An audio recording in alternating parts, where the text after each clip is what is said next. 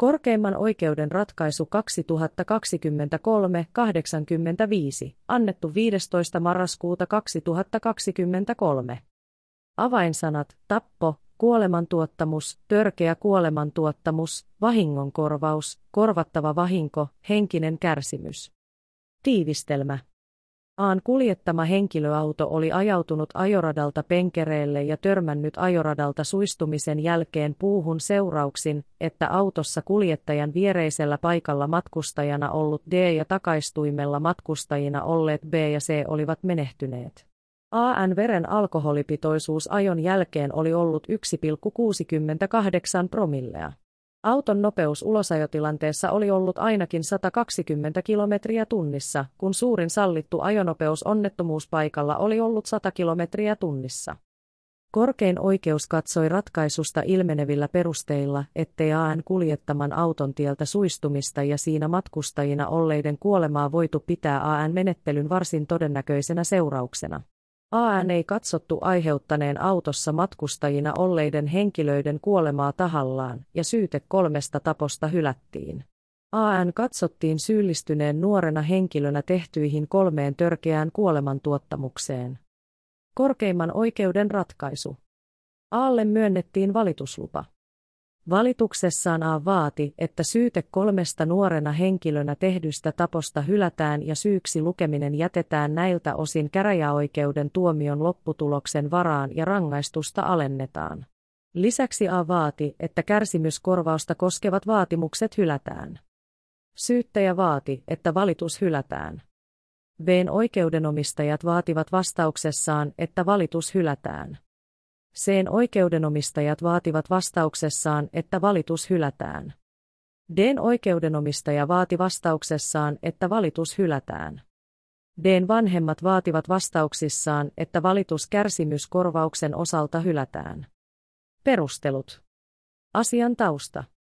A oli kuljettanut henkilöautoa 15.8. 16. elokuuta 2020 yöllä Porista Tampereelle matkustajinaan BC ja DAN kuljettama auto oli Nokialla vasemmalle loivasti kaartuneessa mutkassa suistunut tieltä. Tieltä suistumisen jälkeen auto oli osunut oikea kylki edellä puuhun, jolloin auto oli repeytynyt kahteen osaan etuistuinten takaa. Puuhun törmäämisen seurauksena auton takaistuimella matkustajina olleet B ja C sekä auton kuljettajan viereisellä etuistuimella matkustajana ollut D saivat surmansa. Tekoaikana 17-vuotiaalla alla on ollut ajo-oikeus.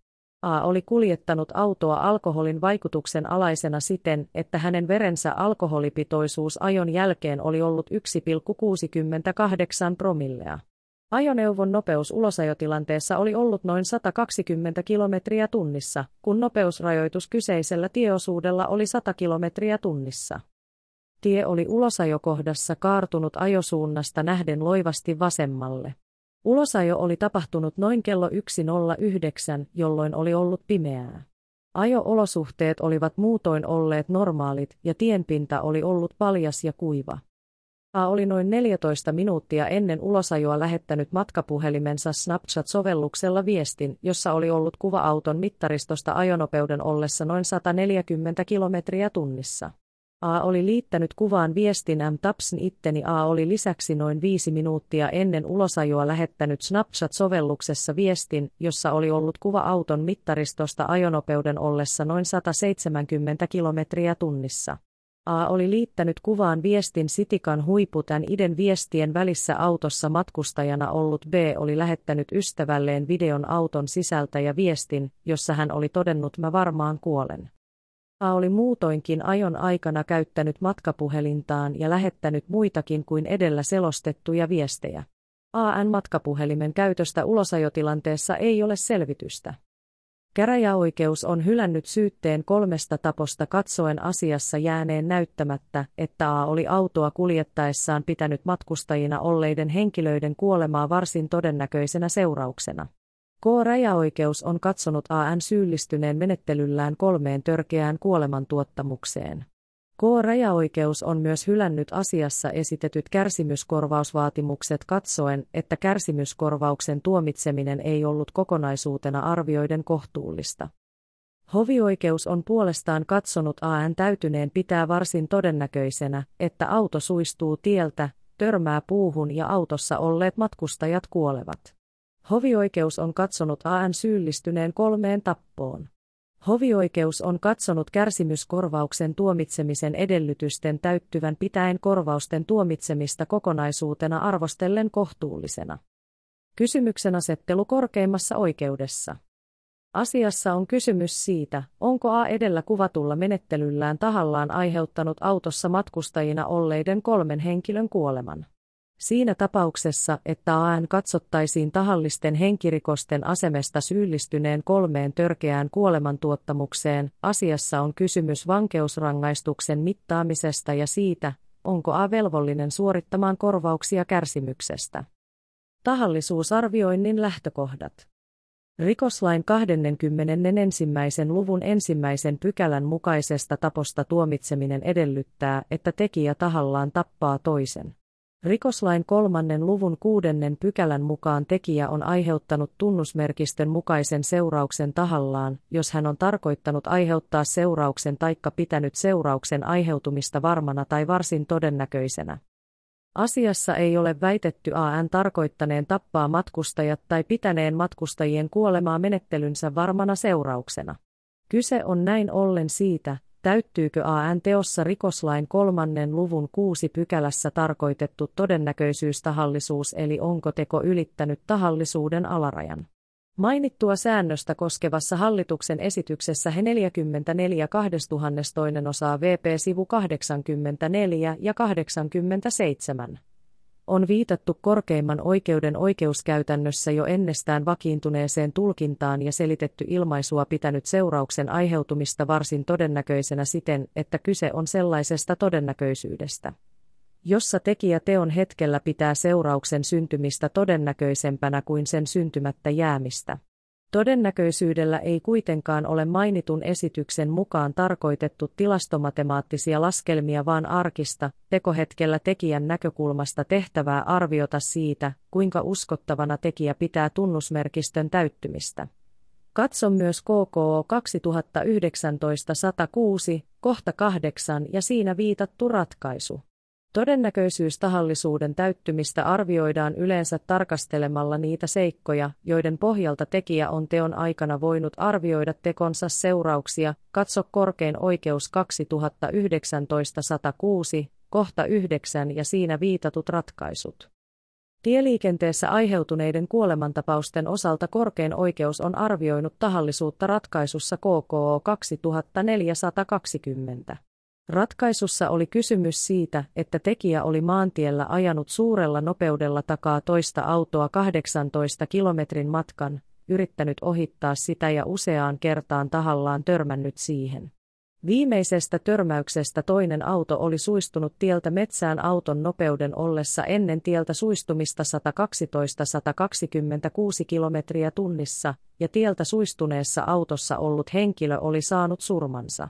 Korkein oikeus katsoi, että tekijän oli täytynyt pitää varsin todennäköisenä, että törmättäessä toistuvasti toisen auton perään tämän auton kuljettaja tulisi ennen pitkää menettämään autonsa hallinnan ja suistumaan tieltä. Varsin todennäköisenä oli pidettävä myös sitä, että jos kovalla nopeudella kulkeva auto menettää törmäyksen vuoksi ohjattavuutensa, seurauksena on auton hallitsematon ja kovavauhtinen tieltä suistuminen ja törmääminen puihin sekä autossa olleiden henkilöiden kuolema. Kohdat 15 ja 16. Toiseen autoon edellä todetuin tavoin törmänneen auton kuljettajan katsottiin syyllistyneen muun ohella tappoon. Ratkaisussa KKO 1993-26 auton kuljettaja oli suurella nopeudella lähtenyt ohittamaan edellä kulkeneen auton rajoitetusta näkyvyydestä huolimatta ja tällöin törmännyt vastakkaisesta suunnasta tulleeseen autoon.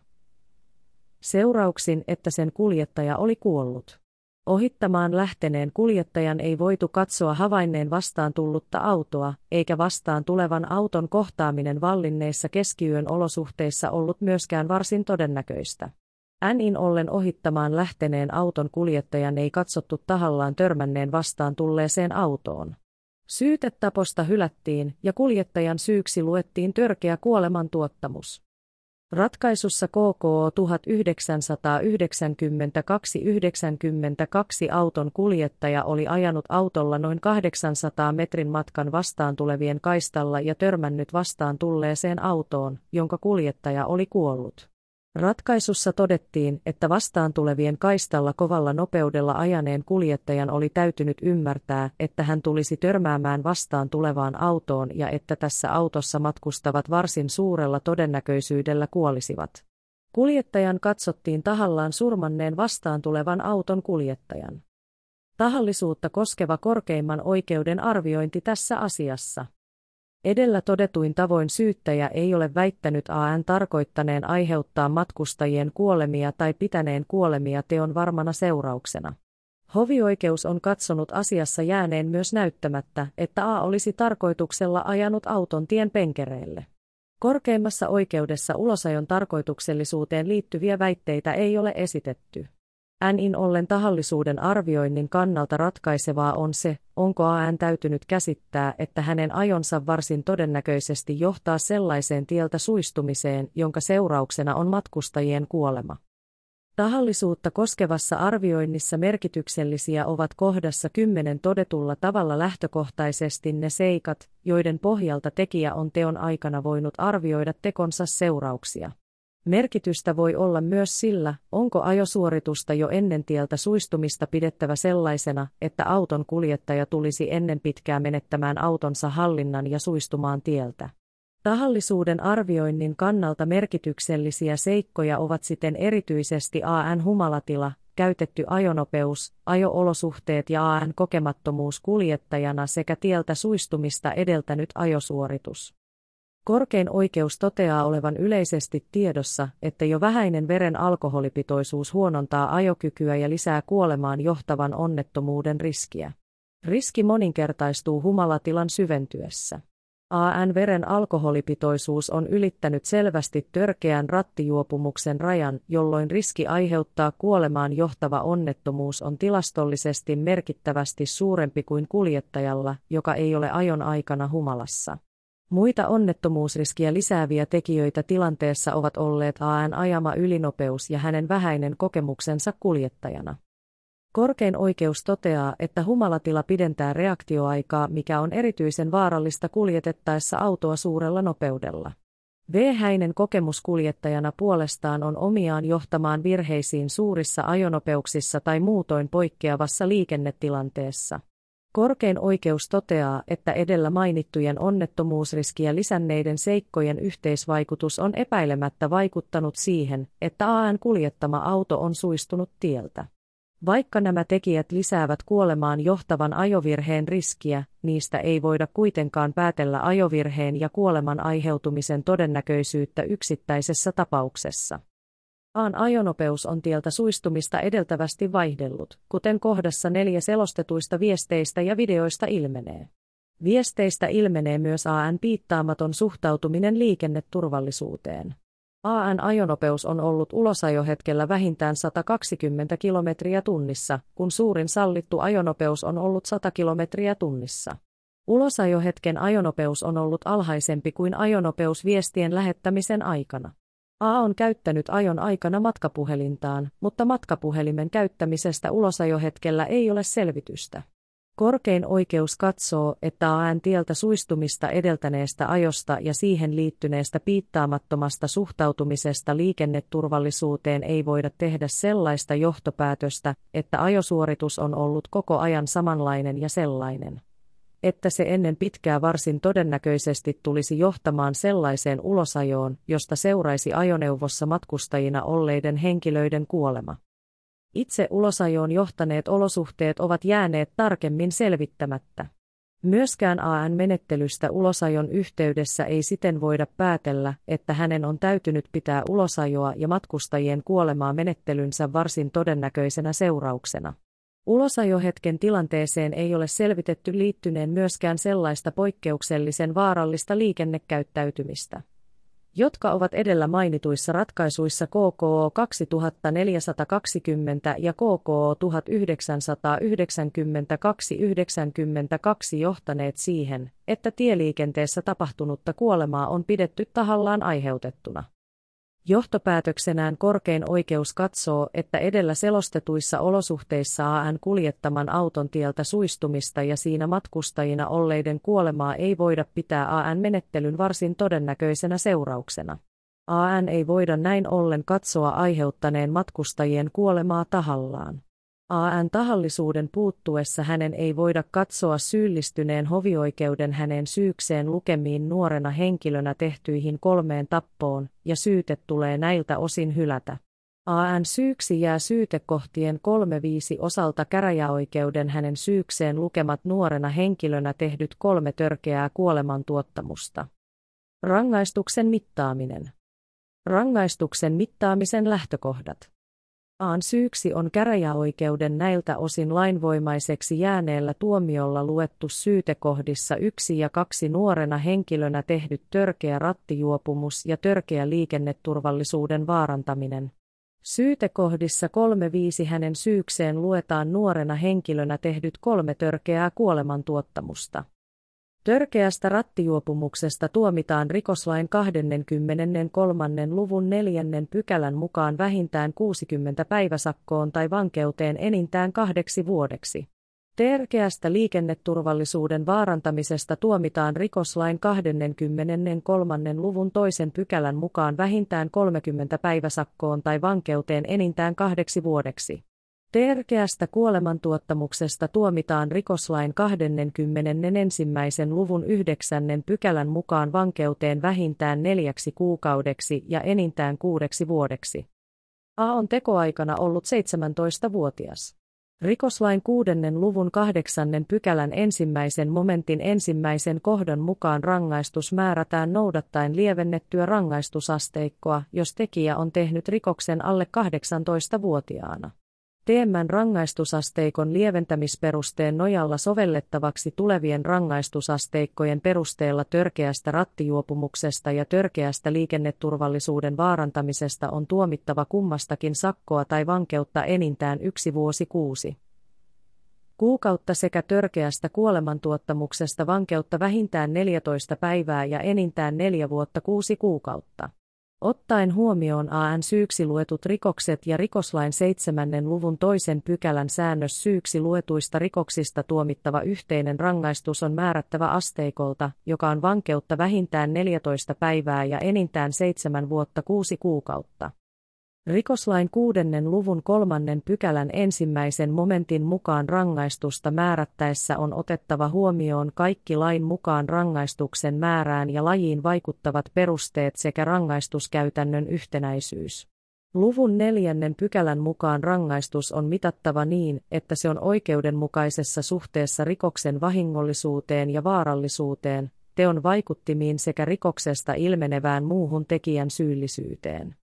Arvioitavina ovat tällöin paitsi teosta aiheutuneet seuraukset myös se vahinko ja vaara, joiden teosta on ennalta arvioiden saatettu odottaa aiheutuvan.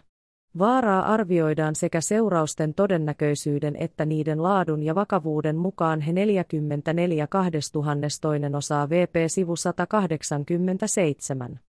Rikoslain seitsemännen luvun viidennen pykälän mukaan yhteisen vankeusrangaistuksen mittaamisessa noudatetaan soveltuvin osin kuudennen luvun säännöksiä ja lähtökohdaksi on otettava siitä rikoksesta tuomittava rangaistus.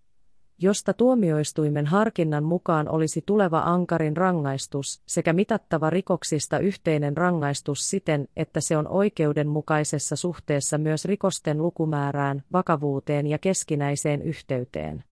Aan syyksi luetuista rikoksista ankarimmin rangaistavia ovat kolme törkeää kuolemantuottamusta. Moitittavimmillaan törkeä kuolemantuottamus on verrattavissa tahalliseen henkirikokseen. Koska liikenneturvallisuuden vaarantaminen tuottamuksellisine seuraamuksineen voi ilmetä monin eri tavoin, on tilastojen ja rangaistuskäytännön perusteella mahdollista päätellä yleensä vain se, millaisten rajojen sisällä rangaistukset vaihtelevat ja pyrkiä mittaamaan rangaistus tämän mukaisesti. Rangaistuskäytäntö. Korkeimman oikeuden käytännössä on ratkaistu useita törkeää kuolemantuottamusta tieliikenteessä koskevia tapauksia. Ratkaisuissa KKO 1983 I37 ja KKO 1998 67 rikoksentekijä tuomittiin kolme vuodeksi vankeuteen muun muassa törkeästä rattijuopumuksesta ja kahdesta törkeästä kuolemantuottamuksesta. Ensin mainitussa tapauksessa rikoksentekijä oli yli kahden promillen humalassa lähtenyt pitkälle automatkalle vilkkaasti liikennöityä tietä pitkin ja tällöin kuljettaen huonokuntoista autoa ylinopeudella törmännyt kahteen pyöräilijään, jotka saivat surmansa. Jilkimmäisessä tapauksessa rikoksentekijä oli vahvassa humalassa kuljettanut henkilöautoa ylinopeudella vilkkaasti liikennöidyllä ja osittain jäisellä tiellä ja menettänyt auton hallinnan törmäten linja-autopysäkin levennyksellä olleisiin kahteen lapseen, jotka saivat surmansa. Ratkaisussa KKO 2018-32 rikoksentekijä tuomittiin yhteiseen kaksi vuoden kahdeksan kuukauden vankeusrangaistukseen törkeästä liikenneturvallisuuden vaarantamisesta, törkeästä pahoinpitelystä, törkeästä kuolemantuottamuksesta ja liikennepaosta tieliikenteessä. Tapauksessa rikoksentekijä oli henkilöautoa kuljettaessaan kiilannut pyöräilijän eteen ja tehnyt äkkijarrutuksen sillä seurauksella, että pyöräilijä oli kaatunut pää edellä tiehen ja kuollut saamiensa vammojen seurauksena seuraavana päivänä. Tekijä oli poistunut paikalta pysähtymättä. Rangaistusta mitattaessa otettiin tekijän syyllisyyttä vähentävänä seikkana huomioon se, että hänen aikaisemmin saamansa aivovamman jälkitila oli ollut omiaan heikentämään hänen kykyään säädellä käyttäytymistään pyöräilijän menettelyn ärsytettyä häntä. Ratkaisussa KKO 2334 tekoaikaan 19-vuotias rikoksentekijä tuomittiin yksi vuoden neljä kuukauden ehdolliseen vankeuteen ja oheisrangaistuksena 60 tunnin yhdyskuntapalveluun muun muassa törkeästä liikenneturvallisuuden vaarantamisesta, törkeästä kuolemantuottamuksesta ja rattijuopumuksesta. Tapauksessa rikoksentekijä oli yöllä yli puolen promillen humalassa kuljettanut henkilöautoa ylinopeudella ja etsiessään ajon aikana savukerasiaa auton lattialta törmännyt suojatietä ylittämässä olleeseen jalankulkijaan kuolemaan johtanein seurauksin. Rangaistuksen mittaaminen tässä tapauksessa. Korkein oikeus toteaa että AN syyksi luetut rikokset ovat jossain määrin verrattavissa lähinnä ratkaisuissa KKO 1983 I37 ja KKO 1998 67 esillä olleisiin tapauksiin. AN edellä kuvattu menettely ennen ulosajoa osoittaa hänessä pitkäaikaista ja tietoista riskinottoa sekä piittaamattomuutta hänen vastuullaan olleiden matkustajien turvallisuudesta. Kysymys ei siten ole ollut pelkästään hetkellisestä nuoren kuljettajan harkintakyvyn pettämisestä ja ymmärtämättömyydestä, vaan pitkäkestoisemmasta tietoisesta ja menettelyn seurauksista piittaamattomasta toiminnasta. NMä-seikat ja teon vakavat seuraukset on siten otettava huomioon alle tuomittavaa rangaistusta korottavina tekijöinä. Aan syyksi kohdissa 1.5 luetut rikokset ovat tapahtuneet yhdellä teolla saman ajomatkan aikana. Rikosten tiivis keskinäinen yhteys jossain määrin lieventää törkeän rattijuopumuksen ja törkeän liikenneturvallisuuden vaikutusta yhteiseen rangaistukseen. Harkittaessa tekojen vahingollisuutta ja vaarallisuutta, niiden vaikuttimia ja AN syyllisyyttä kokonaisuutena korkein oikeus katsoo, että syyksi luetuista rikoksista määrättävä yhteinen vankeusrangaistus ilman lieventämisperustetta olisi noin viisi vuotta.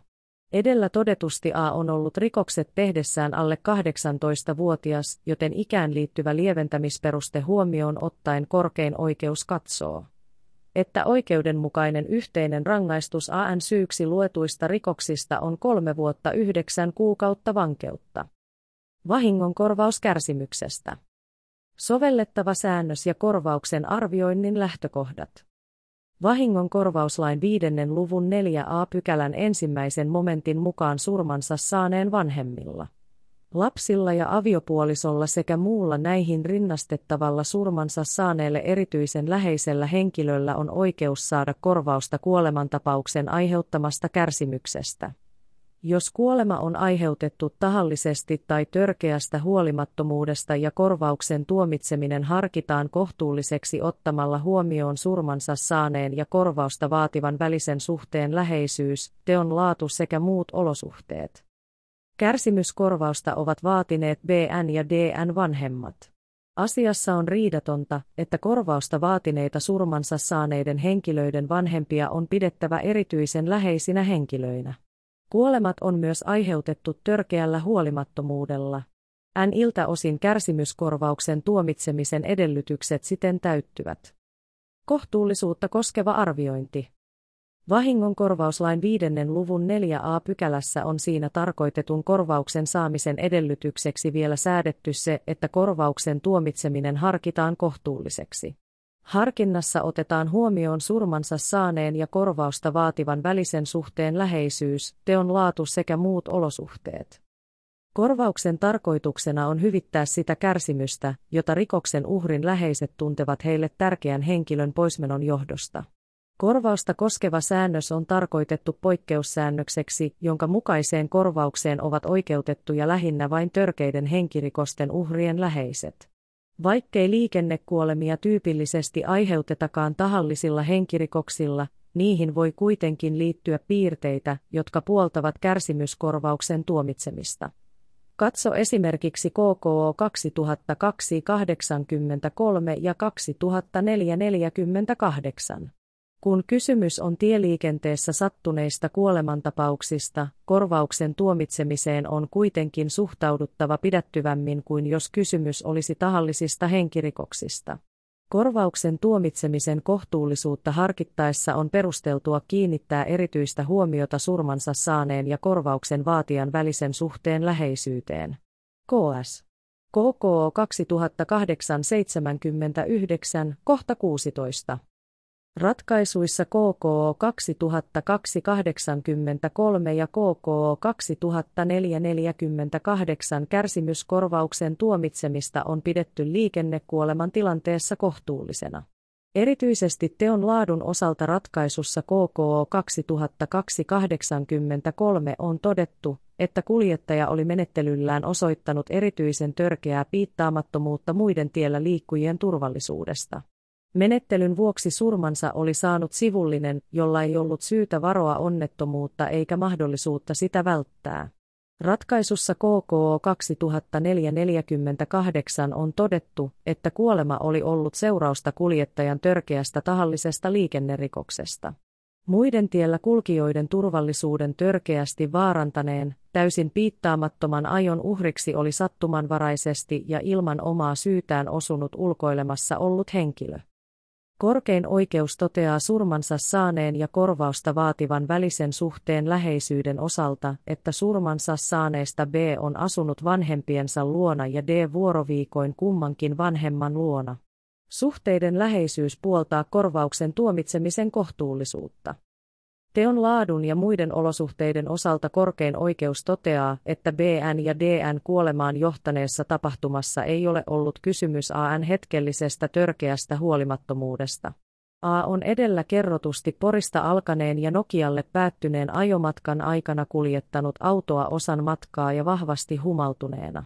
A on jo ennen ulosajoa ajanut toistuvasti ylinopeutta ja edellä kohdassa neljä selostettu ajon aikana tapahtunut viestittely osoittaa piittaamattomuutta liikenneturvallisuudesta ja matkustajana olleen BN viesti myös hänen kokemaansa pelkoa ajon aikana.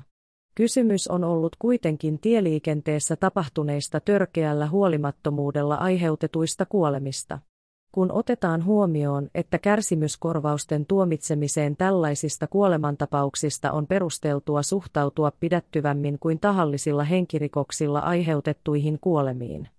Edellä mainittujen seikkojen ei vielä voida erityisesti katsoa puoltavan kärsimyskorvauksen tuomitsemista. Edelleen korkein oikeus toteaa, että kysymys on ollut auton kyydissä olleiden henkilöiden yhteisestä automatkasta ja porista lähdettäessä kaikki olivat olleet humaltuneita. Kaikki ovat kuljettajan päihtymyksestä tietoisena lähteneet matkalle porista. Ajon aikana myös kuljettajaa on vaihdettu. Kaikkien kyydissä olleiden tiedossa on siten ollut vähintäänkin kuljettajan päihtymyksestä johtunut kohonnut riski liikenneonnettomuuteen. Nämä seikat puhuvat korkeimman oikeuden arvion mukaan kärsimyskorvauksen tuomitsemisen kohtuullisuutta vastaan. Edellä todetuin tavoin vahingonkorvauslain viidennen luvun 4a pykälän säännös oikeudesta korvaukseen kuolemantapauksen johdosta on tarkoitettu poikkeussäännökseksi, jonka mukaiseen korvaukseen ovat oikeutettuja lähinnä vain törkeiden henkirikosten uhrien läheiset. Ottaen erityisesti huomioon, että asiassa ei ole kysymys tahallisesta henkirikoksesta ja teon olosuhteista muutoin edellä selostettu, korkein oikeus katsoo ettei korvauksen tuomitseminen tässä tapauksessa ole vanhempien ja surmansa saaneiden erityisen läheisestä suhteesta huolimatta vahingonkorvauslain viidennen luvun 4a pykälässä tarkoitetulla tavalla kohtuullista. A tulee vapauttaa hovioikeuden tuomitsemasta kärsimyskorvausta koskevasta velvollisuudesta. Asia jää siten tältä osin käräjäoikeuden tuomion lopputuloksen varaan. Tuomiolauselma. Hovioikeuden tuomiota muutetaan seuraavasti. Syytekohdissa 3.5 nuorena henkilönä tehdyistä kolmesta taposta hylätään ja AN syyksi jää näiden syytekohtien osalta käräjäoikeuden hänen syykseen lukemat kolme nuorena henkilönä tehtyä törkeää kuolemantuottamusta. A tuomitaan hänen syykseen syytekohdissa 3.5 luetuista nuorena henkilönä tehdyistä törkeistä kuolemantuottamuksista sekä käräjäoikeuden tältä osin lainvoimaiseksi jääneellä tuomiolla hänen syykseen syytekohdissa 1-2 lukemista rikoksista yhteiseen kolme vuoden. Yhdeksän kuukauden vankeusrangaistukseen. A vapautetaan maksamasta kärsimyskorvauksia BN ja DN oikeudenomistajille. N iltä osin käräjäoikeuden ratkaisun lopputulos jää voimaan. Asian ovat ratkaisseet oikeusneuvokset Jukka Sippo, Mika Huovila eri mieltä, Eva Tammi Salminen, Timo Ojala ja Pekka Pulkkinen. Esittelijä Lauri Alnsman mietintö. Tämä oli korkeimman oikeuden ratkaisu 2023-85.